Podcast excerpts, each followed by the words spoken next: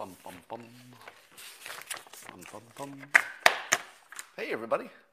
Come on in, gather around. Grab a chair. It's time for Coffee with Scott Adams, the best time of the day. Dr. Drew, glad to see you. Come on in. Well, today is a special day full of interesting news, but most importantly, I'm going to tell you how to fix everything.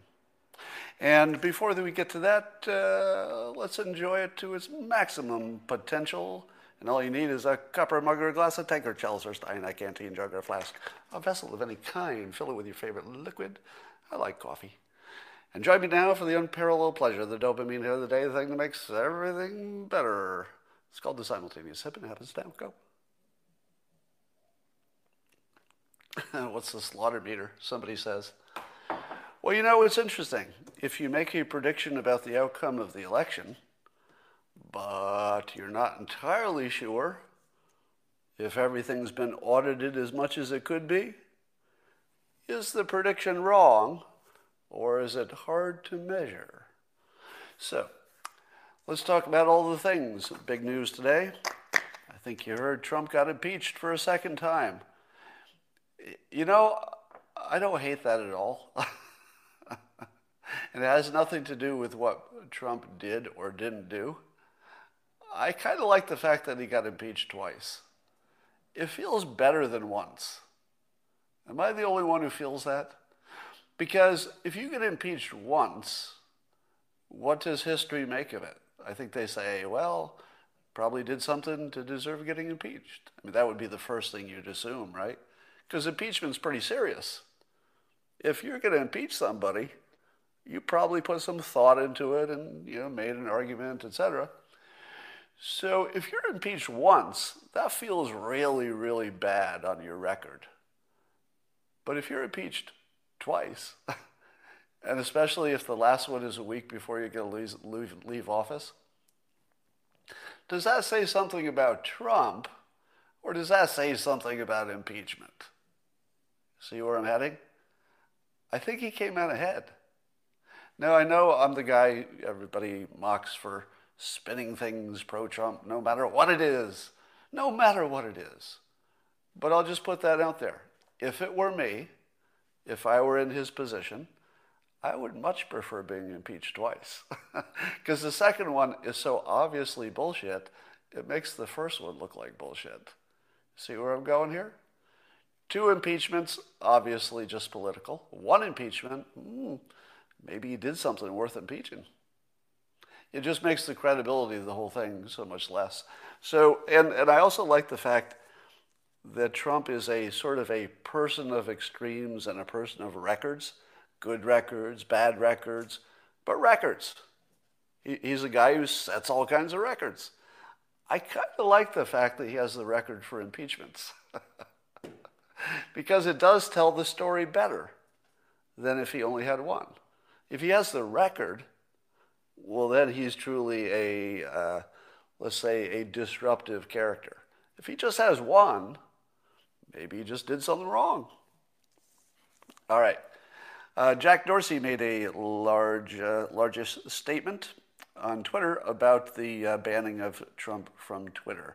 And I like to look at these CEO statements about controversial, controversial items to see how they did, just to see how the communication went, whether it's persuasive.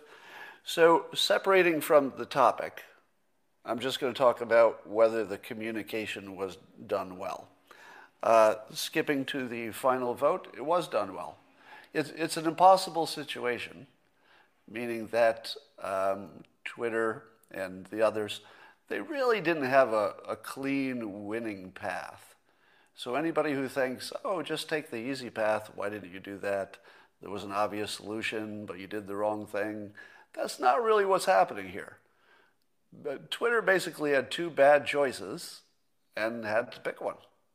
They didn't have the choice of not picking, because not picking a choice is a choice too. So here's how Jack does this. And here's, uh, I'll read some of the highlights from his uh, thread. And I want you to see the technique, because it's really good. All right? Now, if you can separate from a moment what you currently feel about Twitter and what you think about Jack Dorsey, what you think about Trump. Just separate from that for a moment. We'll just talk about the persuasion part, just the skill, all right? Forget about the politics. We'll just talk about the skill. The skill in this is extreme. It's really good. Um, the first thing you need to do if you are going to deal with something this controversial is you have to acknowledge the complaining side. It is not good technique to say something like, somebody is complaining, therefore we're going to do XYZ. It's not good enough just to note that there are problems or complaints. You need to describe the complaint in your own words as clearly as the complainers describe it. Right? So if you can't put it in your own words, what the other people are saying about you, it doesn't look like you understand it or accept it or treat it as valid. So that's the first thing you look for. And Jack did that perfectly, actually, in a few different ways. Let me give you some quotes. Um, he says, you know, he goes, I do not celebrate or feel pride in our uh, having to ban uh, Trump. So the very first sentence is, he's telling you he's not happy about it. That's pacing because he knows the people who are looking at this are not happy about it. So the first thing he says is, I'm not happy about it either. That's good. Good, good technique. He's not happy about it either. His, his reasons may be different than yours, but we'll get to that. And he says that they made the decision with the best information they had based on threats, threats um, to physical safety, blah, blah, blah. And then he asks the question, was this correct? Now, have I told you the, uh, the technique of saying what people are thinking the moment they're thinking it? It's a really strong communication technique. It binds you to the listener. So at the very moment that Jack says in his tweet thread, was this correct, is exactly the moment you were thinking it. so, so he says, you know, we made this decision based on our best information. And the moment you read that, you're saying, yeah, but was it correct? And then he says, was, that, was this correct? It's exactly the right sentence in exactly the right place. If you don't sort of study this stuff, you don't see how well this is constructed. It's actually engineered really, really well. So we'll get to some more. Um, he says, I believe this was the right decision for Twitter. The right decision for Twitter. That's very transparent. Because what he did not say, he did not say, I think it was the right decision for the country. And later he goes on saying, maybe it wasn't the right decision for the country. Maybe we need to do better. Um, but he says directly, I believe this was the right decision for Twitter. Now, was it? Are you a CEO? Do you know if this was the right decision for Twitter? Would Twitter as a company, pursuing profits within a capitalist system, which is their right, was this the right decision? And I, I feel like maybe, maybe yes, maybe no. I'm not really sure. But I don't take that decision away from Twitter. I mean, it's their decision, right? What I don't have a better idea. I might have played it differently, but I don't know if that would have been better for Twitter. So I think it's very transparent, and I appreciate that the first thing he says is, uh, I think we made the right decision for Twitter which is his job. His job is to make good decisions for Twitter. Maybe he did, maybe he didn't. I don't, I don't feel I have insight into that. And he talks about the, an extraordinary and untenable circumstance, meaning there wasn't any way to do everything right. That wasn't really an option. And that they basically took um, the reduction of harm as their highest priority. Pretty good, right? Now, if you were making the decision, you might have said, you know, free speech has some rough edges. You know, maybe I'd prefer free speech even if people get hurt. Maybe I, free, I prefer free speech even if people get killed. I still might prefer it. But that's something you can say as an individual, right? That's not really something you can say if you're a leader exactly because you can't be in favor of anybody getting killed under any circumstances. So they had an untenable situation, and, and he says they have to reflect on their operations and the environment around it. Um, he, he acknowledges that it um, has a negative impact on the public and that it's a pretty big one. So he, he's, not, he's not minimizing whatsoever that this has an impact on free speech that could be a big, big, big, big deal. So he's saying it directly. That's good technique because that's what you're thinking, right? You're thinking it's a big, big, big deal, and he acknowledges it. So that's good technique. Um, and he says, and this, I think this part I like the most, because just listen to this, how well this is constructed. He says the check and accountability on this power, the power of Twitter to you know ban people or not ban people, has always been the fact that a service like Twitter is one small part of a larger public conversation happening across the internet. If folks do not agree with our rules and enforcement, they can simply go to another internet service. Now, you don't agree with that, right? Here's the second part. the second part is he doesn't agree with it either. He's going to agree with you now. Watch how good this is.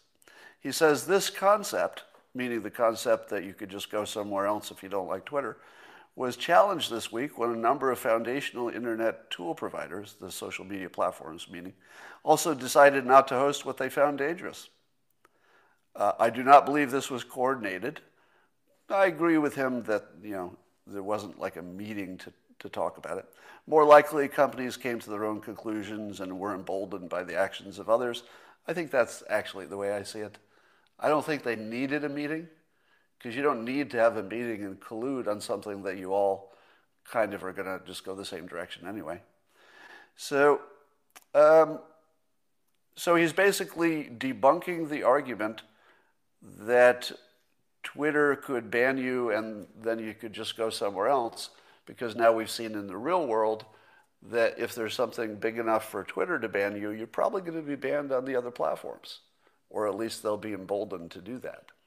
So he's acknowledging that that argument doesn't work, and that was always their best argument. So when have you ever seen a CEO respond to a major public uprising by saying that their own argument doesn't work? I've never seen it before. I've seen people admit mistakes, but I've never seen anybody say our own argument doesn't work. Here's why. it's kind of remarkable. Um, and again, try to separate from what you feel about Twitter, feel about Trump, feel about Jack Dorsey. Just look at the technique. It's kind of extraordinary. Um, and then he talks about what they're going to do about it, which is the next part of a good CEO response. So they, they've got some kind of an effort that they're ramping up for uh, some kind of a service that uh, they would be a client of their own their own entity. Uh, well, I don't know who owns the entity. That might be, uh, there's a question there. But the point is, there's some plan that Twitter is doing to address directly the free speech thing so that everybody can get their free speech. But Twitter could also be protected, and you as a user can see what you want to see. So they've got something they're working on. I don't know how long that's going to take. I'd like, you know, it'd be better to have some transparency on that. But as a response, I thought it was excellent. Uh, it's a complete acceptance of the situation. That's about as good as you can do. Completely accepting the complaints and telling you what they're going to do about it. Right? You can hate you can hate everybody, but this is good technique. All right. Um, I tweeted yesterday that this was the low point in the Biden presidency yesterday, uh, and he hasn't even started the job. What do you think about an incoming president, uh, Biden, who won't stop this impeachment when he knows it's going to lead to division? He knows it has no purpose, and he said so, basically. He basically said out loud he's not really so much in favor of the impeachment. He just seems like he doesn't care. But that's not too much leadership. I feel as if Biden could have stepped in and said, look, it's time for healing. My entire proposition was healing and getting rid of the division. So we're not going to pursue this because there's not enough of an upside. But there's definitely a downside. There's just not much of an upside. So let's not do more division for that little bit of gain you think you're going to get. That would have been presidential. And indeed, I would have been a little bit impressed. Not going to lie. if Biden had done that, I would have reassessed his entire starting presidency. I would have said to myself, huh, that actually is what's good for the country. But he didn't do that. It's clearly what's best for the country is to not do the impeachment and try to move on. Because all the impeachment does is it guarantees that you're going to get more and more Trump past the inauguration. Because now the Senate is going to give him a platform. So I would say it's the worst day of the Biden presidency. I don't know if he'll ever do worse than this. I mean, it's pretty bad. And at the same time, well, we'll talk about that later. Um, so, uh, what is the price to the country of the Congress focusing on impeachment? Well, here's a little report on Twitter that uh, Secretary Gene Scalia, I guess he's a, uh, must be in the cabinet or something, he asked for, recently asked for $2 billion from Congress to fix the state unemployment system. And uh, they were not able to persuade Congress. So he asked for $2 billion recently to fix this system, didn't get it. Now, that's not too unusual, right? It's not terribly unusual that you'd ask for $2 billion and somebody would say no, except that there was a strong case that spending 2 billion would have saved $10 billion meaning that it was a new system that would get rid of the fraud, and they can measure the fraud, and it's around 10 billion. So just think of this your Congress, if you're American, your Congress didn't have the capacity to say yes to spending $2 billion to save 10. Didn't have the capacity. Now, is that a hard decision? Do you want to spend two to make 10? That wasn't even a hard decision. Neither was it political. Is there a Democrat position to saving 10 billion? No. Is there a Republican who's opposed to it? No. Your Congress is so obsessed, uh, that's a persuasion word, I'll take obsessed away.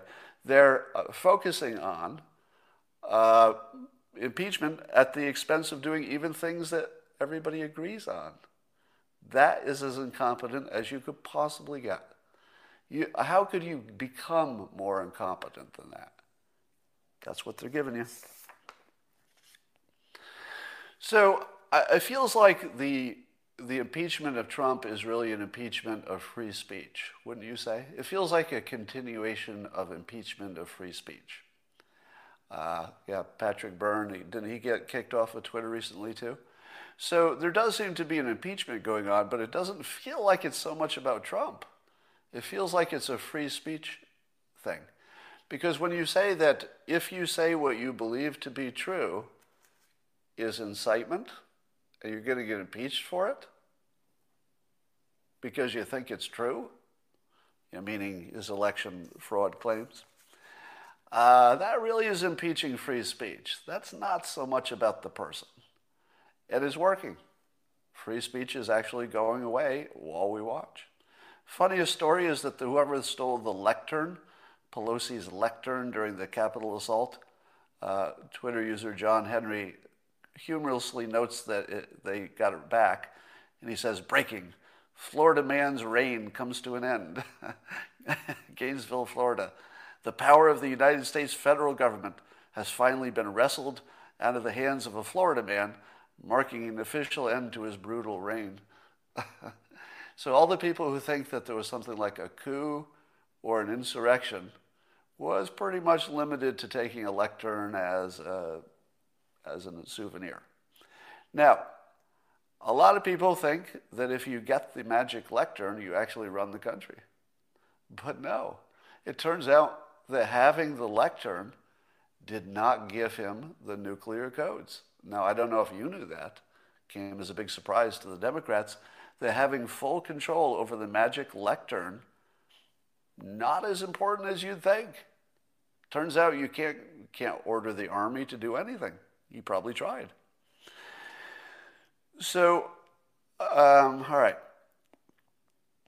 Uh, I was I was mildly in favor of impeaching Trump for inciting violence that led to the you know the Capitol assault until I heard their argument. After listening to the Democrats argue why he should be impeached, I thought to myself, uh, you already had me. you already had me. And how hard is it to get me? I mean, for God's sakes, if you can get me to say that Trump should be impeached, stop selling. You've already made the sale. Stop selling. But did they stop selling? They did not. They kept selling. And in their selling, they proved beyond any doubt that I have. I mean, you might have a different experience, but they removed any doubt I had that it's just revenge and it's just political. I was completely on board when they were talking about real things. Should the pre- this is sort of the Geraldo view, which I share, which is although the president's words had nothing in them to incite violence directly, he should have known that just being involved the way he was created a dangerous situation. And I and my opinion was, well, that's true. I feel as if he should have known that the way he played it created a little more danger than was necessary, even though his words did not incite violence and directly said, be peaceful. Very directly, he said, be peaceful. But still, should have known. I would have known. I think you would have known. I feel like he should have known that there was a little danger involved in that. All right? So if that was the argument that they had used, they already had to be sold. Now, I'd said before that if it were the beginning of his term, that I might think differently, but I don't care if he gets impeached three days before, before he's gone anyway. You know, it makes it funnier. Two impeachments is funnier than one. It helps him more than it hurts him. I don't care. But as soon as I heard them sell it, it was so obviously demented, evil, uh, poorly conceived, revengey, emotional. Now I'm fully against it. Now he got impeached anyway, so it doesn't matter what I think. But uh, don't.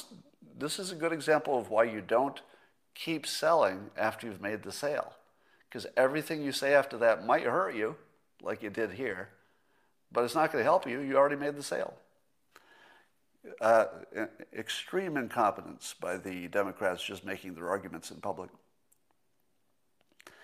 Um, I saw a CNN piece that uh, in which a person on the street was talking to Trump supporters, and the CNN person asked this question: "Quote, what if you found out Trump was lying to you about the election being stolen?" And they asked that hypothetical question: "What if you found out Trump was lying?" Now, correct me if I'm wrong, CNN and the other news sites that are anti Trump, don't they report that Trump is lying about his election fraud claims? They don't say he believes it but he's wrong. They say he's lying, which was such a tell for propaganda because uh, my take on it is that all the evidence suggests he believes it. Uh, all evidence suggests he believes that the election was stolen just like tens of millions of other Americans also believe it. And when they say it, they're not lying, they believe it. They could be wrong, they could be right. But they're not lying, it's what they actually believe. Now, when you change somebody's honest belief, which might be right, might be wrong, into their lying, that's just propaganda. Because you're not a mind reader and there's no evidence of lying. There's plenty of evidence that he believes it, as in all of it. 100% of everything you see suggests that the president absolutely believes it, just like tens of millions of other voters believe it as well. So CNN decides that they'll just try to get away with calling it a lie, and you won't notice. There's no evidence that it's a lie. There is evidence that it might not be true. That's not a lie. Um, so here's the little thread that I did. People liked it a lot this morning, so I'll just go over it. Here's how you can tell you're in a propaganda bubble as opposed to being in a world with real news. And it goes, here are six reasons. The fake news tells you Trump is lying about the election stolen as opposed to actually believing it the way tens of millions of people do. That's an obvious tell. For that's an example where the news is not even really trying to be anything but propaganda. Because if they were trying, they wouldn't be calling it a lie. They'd say it's just he's saying it, and it's not true. in their opinion, if that's what they believe to be true. Number two, um, the fake news tells you all of the election fraud claims have been rejected by the courts. But where's the master list? Have you seen it? Have you seen the list of all the election fraud complaints and then a list of all the courts that have ruled so you can see that all the all the complaints have been ruled on and rejected. Have you seen it? Well, if you haven't seen it and you watch the news as much as I do, I haven't seen it, wouldn't you assume it doesn't exist? Right? now, soon after I put out this tweet, I was contacted by, uh, let's say, a prominent member of our government to say that that list does exist. And uh, he, he could provide it to me. Now, uh, I haven't looked at it yet, but I do know that whatever that list includes, it does not include, we looked at the source code of the digital systems involved in voting. Because I know that didn't happen. And if you didn't look at the source code, do you really know what did or did not happen in the election? Now, not looking at the source code doesn't tell you there was any problem. It just tells you you don't know. So apparently there is some kind of a uh, large list. I'll, I'll look at it and I'll let you know how many of the claims it looks like it did address. But we know it didn't, didn't address at least, I don't know, three quarters of the votes, which probably were, went through, well, 100% of the votes went through some kind of digital system at one point. So uh, that's an open question I have. All right, so here's some more of the uh, six points that, uh, oh, here it is. So then I also said you're in a propaganda bubble if, uh, if knowing you are inciting domestic violence is a standard for impeachment, and that's what's happening, what happened with Trump, is that they said, well, he knew that what he was saying would incite violence, therefore he's guilty of it. But that, that uh, that standard needs to apply to everybody, or else it's just propaganda. If you applied the same standard to uh, Harris and Biden, pushing the Fine People hoax and uh, supporting the BLM rioters, Harris actually started helped start a fund, I think, to bail out some of the bad actors in Antifa and Black Lives Matter. So if it's if inciting violence is a standard that we accept for impeachment, you have to impeach everybody who did it. Otherwise, it's just propaganda. So, given that there's no interest whatsoever on the Democrats of policing it within their own ranks, you can't call that news. That's just propaganda. Um, if there's no acknowledgement that the Fine People hoax is still the most damaging fake news in the history of America, that's not any attempt to be a news organization. That's propaganda because the, the Fine People hoax is the most uh, well documented, easy to debunk hoax, and CNN still reports it like it's real. That's how you know you're in a propaganda bubble. Um, in 2016, when Trump won, the fake news said definitely Russia interfered, and that interference definitely made the difference. And yet, when Biden wins, suddenly Russia doesn't have any role, that whatever they did didn't make any difference.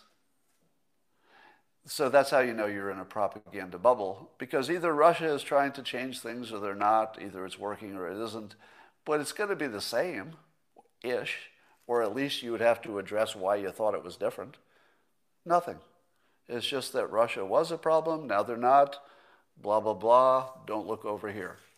Propaganda bubble.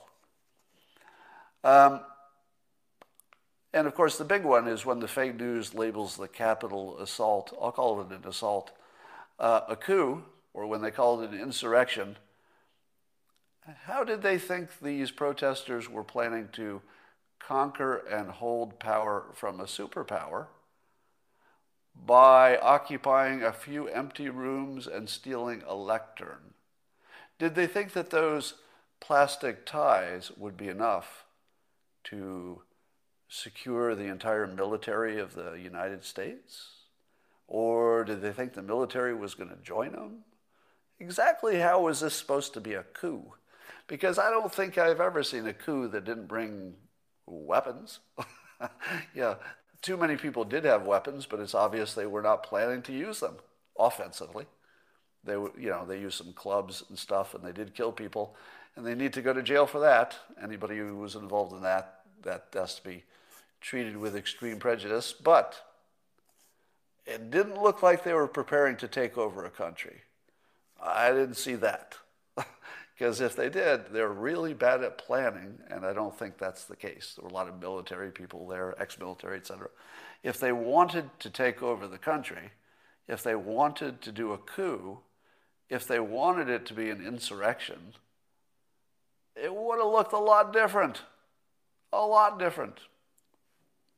Somebody is prompting me in the comments that the, uh, the trouble there was planned long before Trump had made comments I don't totally buy that that matters to the argument. I think it's true. I just don't know that it matters to the argument. Because whether or not they had planned something, uh, Trump was still saying things. And the things he was saying, a reasonable person could have said, yeah, you could have told them to stay home. Right? So there's, there's a room for judgment on that. All right, here's the important part. Uh, I'm going to tell you the one and only way that Republicans can get back something like a country. In other words, how can they get out of the wokeness cycle? How do, how do they get out of the end of free speech? What would be a strategy that the Republicans can use? Strategy they're trying to use is the hypocrisy or, um, argument. You just saw me use it right now. The hypocrisy argument, um, Lindsey Graham also has uh, used it. He says if you want to end the violence, end impeachment. Now, Lindsey Graham, I would say a credible person, even if you don't agree with him. He's a credible person who understands the world. He has just stated to Democrats that pursuing impeachment will incite violence. They did it anyway. now, does the hypocrisy claim move the needle? Does it solve anything? No. Claiming hypocrisy and blaming somebody of being a hypocrite has no persuasive power. It has no political weight. Nobody in the history of the world has ever won an argument or changed anything because of claiming, even accurately claiming, hypocrisy on the other side. It's a complete empty strategy. It can't work. It's worth noting, so you shouldn't ignore it, but don't think it's some kind of a strategy. It's not going to change anything. If you want to change something, I believe we're down to one choice. You know, and I'm, here I'm ruling out anything like a, like a coup. I'm ruling out any kind of violence. I'm ruling out all the, all the crazy stuff. If you want to live in a real world with real rules, and you don't want one side to be beating the other side like a, like a seal, uh, there's only one strategy that could work. And I've mentioned this before in the context of my first job as a bank teller. And the strategy is aggressive compliance with the rules. And here's how it worked when I was a bank teller. We had a whole bunch of rules about what we could or could not do in terms of dealing with the customers. So, you know, if they didn't have two IDs, you couldn't cash the check. If they didn't bank here, you couldn't do this. If the amount was over a number, you had to get signatures. So we had all these restrictive rules of what you could or could not do. But they were so restrictive that if you actually followed them all, you couldn't do anything. You wouldn't be able to do your job at all. You, just every single customer, you'd have to call a supervisor. So you quickly learn to bend the rules when, let's say, it's a customer that you've waited on 15 times and you've seen their two IDs before. Well, you don't need to ask for the second ID if you've checked the same person and you know them personally because they come to your window all the time. It's like, okay, I'll just check one ID. I, I literally know your last name as soon as you walked up here. Now, would that be a security problem? Obviously not. Obviously, bending that little rule was just good for the customer, good for the bank, good for me. But what happened when I got in trouble for doing some other bent rule? Well, as soon as I got in trouble, I and the other tellers said, you know, it's a good idea. We should follow all these rules. And so I would call a supervisor for every transaction because that was the rule. I wasn't making up stuff. The rule was, oh, I can't do this. I better call a supervisor. At the same time, all the other tellers in the line were also calling the supervisor for the same reason. There's only one supervisor. What did the supervisor fairly quickly learn to do? Change the rules. Because we proved that following the rules couldn't possibly work. All we did is follow the rules aggressively. We aggressively complied, and it broke the whole system and immediately forced a change. All right? Now, the Democrats have said wokeness is important, fairness is important, and freedom of speech uh, should be limited if we can make an argument that it incites violence. Those are their rules. They're using them like a club to beat the living shit out of Republicans. What are Republicans doing in response? Ow, ow, you're a hypocrite. Ow, ow, stop hitting me. You're a hypocrite. Ow, why isn't this working? I keep saying you're a hypocrite, but you keep hitting me. Ow, ow. That's it. That's the whole fucking strategy, is to get hit with a club and say, stop hitting me with a club. The whole fucking strategy is to get hit with a club. That's it. Here's a better strategy adopt their techniques more aggressively than they use their own techniques, use their own arguments, and never break character. For example, they should, Republicans should, close the entire government down. Don't let any work get done until they handle the important things wokeness, fairness, and making sure that everyone who incited violence is impeached. That's big work. And they shouldn't do anything else until they get that work handled. So they should immediately do articles of impeachment for every Democrat who supported Black Lives Matter. Harris and Biden, of course, Pelosi, of course.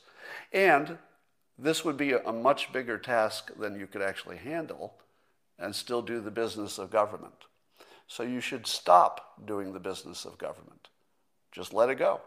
Don't let any checks go out. Don't let any, don't let any laws get passed. Don't do anything else except try to get some fairness in the Democrats. For example, does it seem fair to you that Pelosi, a white woman, is the speaker? I don't think so. I think that there should be a lot of pressure on the Democrats to get a person of color to replace Nancy Pelosi. Why? Because I don't want to live in any racist country where a racist white person can be in charge of the Democratic Party, which isn't even catering to white people. How is that right? Right?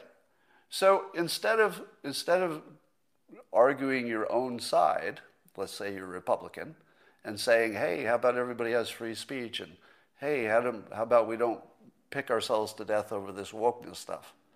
Doesn't work. You need to embrace it harder than the other side until it shuts down the whole government. Now, when you say, Scott, isn't that a little dangerous to shut down the whole government? It's not as dangerous as the alternative, which is to let one side dominate the other because one side has a club, you know, this wokeness and the impeachments and the you're not fair and you're all racist, and the other side doesn't have a weapon. They're not even looking for one. They don't have anything. So if you want that to persist, keep doing what you're doing. If you want it to end, you've got to impeach every one of the Democrats who uh, believe the or push the fine people hoax. That would be a minimum. Anybody who said that in public, the fine people hoax, that was inciting violence. They got to be impeached. And you should close down, if you're Republican, you should close down the whole government. Just say, I'm not even going to work on other stuff. If you think this is the important thing, if you think that stopping the incitement of violence is your top priority, it's my top priority too. And we're not going to go, we're not going to do a fucking thing until we get this handled. And how about the fairness? Let's take a look at all those Republican committees and appointments. Does that look like America? Well, probably pretty well compared to Republicans, but I don't think it's nearly good enough. Do they have enough LGBTQ uh, representation? I think we ought to look into that because they ought to have a lot more. I think they ought to have a lot more black people in their cabinet. I think they need a, a lot more um, Islamic folks in the cabinet. And I don't think we should allow this. Not a bit. We need more fairness. We should call them racist for everything. In fact, we shouldn't even talk about it any other way. Every single thing they do should be called racist because it is. Not because it isn't, because it is. What I'm suggesting is no lying, no exaggeration. Just take their own standard and use it aggressively until it closes the government because it would. And then see if they get flexible. If that doesn't make them flexible, that's the end of the country. And that would be okay with me. because living under the current situation is untenable, meaning it can't last. It will either push people to violence. No, actually, that's all it will do. It will just push people to violence. So, violence is pretty much guaranteed in the current system. So, if you tell me, you know, that shutting down the government leads to bad outcomes, I say, yeah, not as bad as the other way. It's the only way that you have actually, you know, some chance that you might be able to fix things. So, if you don't see aggressive movement toward impeaching every Democrat who pushed the Fine People hoax, I would say Republicans should not be supported anymore. I'm not Republican, by the way, um, just for full disclosure. Uh, I liked a lot of the things that I thought Trump could do because I thought he could do some things that other regular politicians couldn't do, and sure enough, he did. Uh, the Middle East would be the best example of that. So um, I feel that Republicans have just they've just uh, basically surrendered. Because if all they've got is argument and all they've got is hey stop hitting us with that club they don't have anything. And i don't see any reason you should back them whatsoever. If they're not willing to fight to get rid of these, these weapons on the other side, the, the wokeness and the racism stuff and the fake news and the, the fake impeachments and the fake incitement of violence and the getting rid of free speech and the banning you on social media, if they're not fighting against that stuff, then everything's lost anyway. So it doesn't matter what else you do. So let's see if uh, some Republicans can get a spine and shut down the government because I think we're at that point where they just need to do that. Just shut it all down. Because this, this impeachment is so aggressively offensive to the public. Obviously, some people like it, but it's aggressively offensive in the sense that they're not even trying to do the job of the people. Because this wasn't it. This was the job of the politicians. All right? They just wasted all of our time doing something that had no benefit except to what? their own feelings. That's it. Um, Scott, you said they have to fight. Where's the rest of your comment? Yeah, and you should you should also approach the NBA. Uh, now, I think it would be a mistake to go at it like, oh, white people are being discriminated against. You still need to say that if you think it's true. But that's not a strategy. That's more the hypocrite thing. It would be better to make them live up to their own rules. And Biden has to go because he's an old white guy. I mean, those are their rules. It's not our rules. Um, all right. Just looking at your uh, comments. COVID 19 vaccinations or MIA. I, I read something disturbing that I guess Israel has vaccinated 20% of their population. I'm guessing that that 20% is in the, the people who have the most uh, risk, but they're not yet seeing any reduction in the coronavirus you know, outcomes. So if you could get, if you've vaccinated 20% of your population, and it happens to be the 20% that matter the most, the ones that need the most protecting, um, I always think that within the week, the statistics should start to reflect that, right? If we don't see that reflected really soon, I'm going to have some questions. Um, I don't quite understand that. All right. Um, Uh, da, da, da, Adults are so woke. Just looking at your comments for a moment. All right, that's all we got now. Yeah, we might have to wait a few weeks for to know if the vaccinations are already making a difference. There's some reporting lag as well. All right, that's all I got, and I'll talk to you tomorrow. See you tomorrow.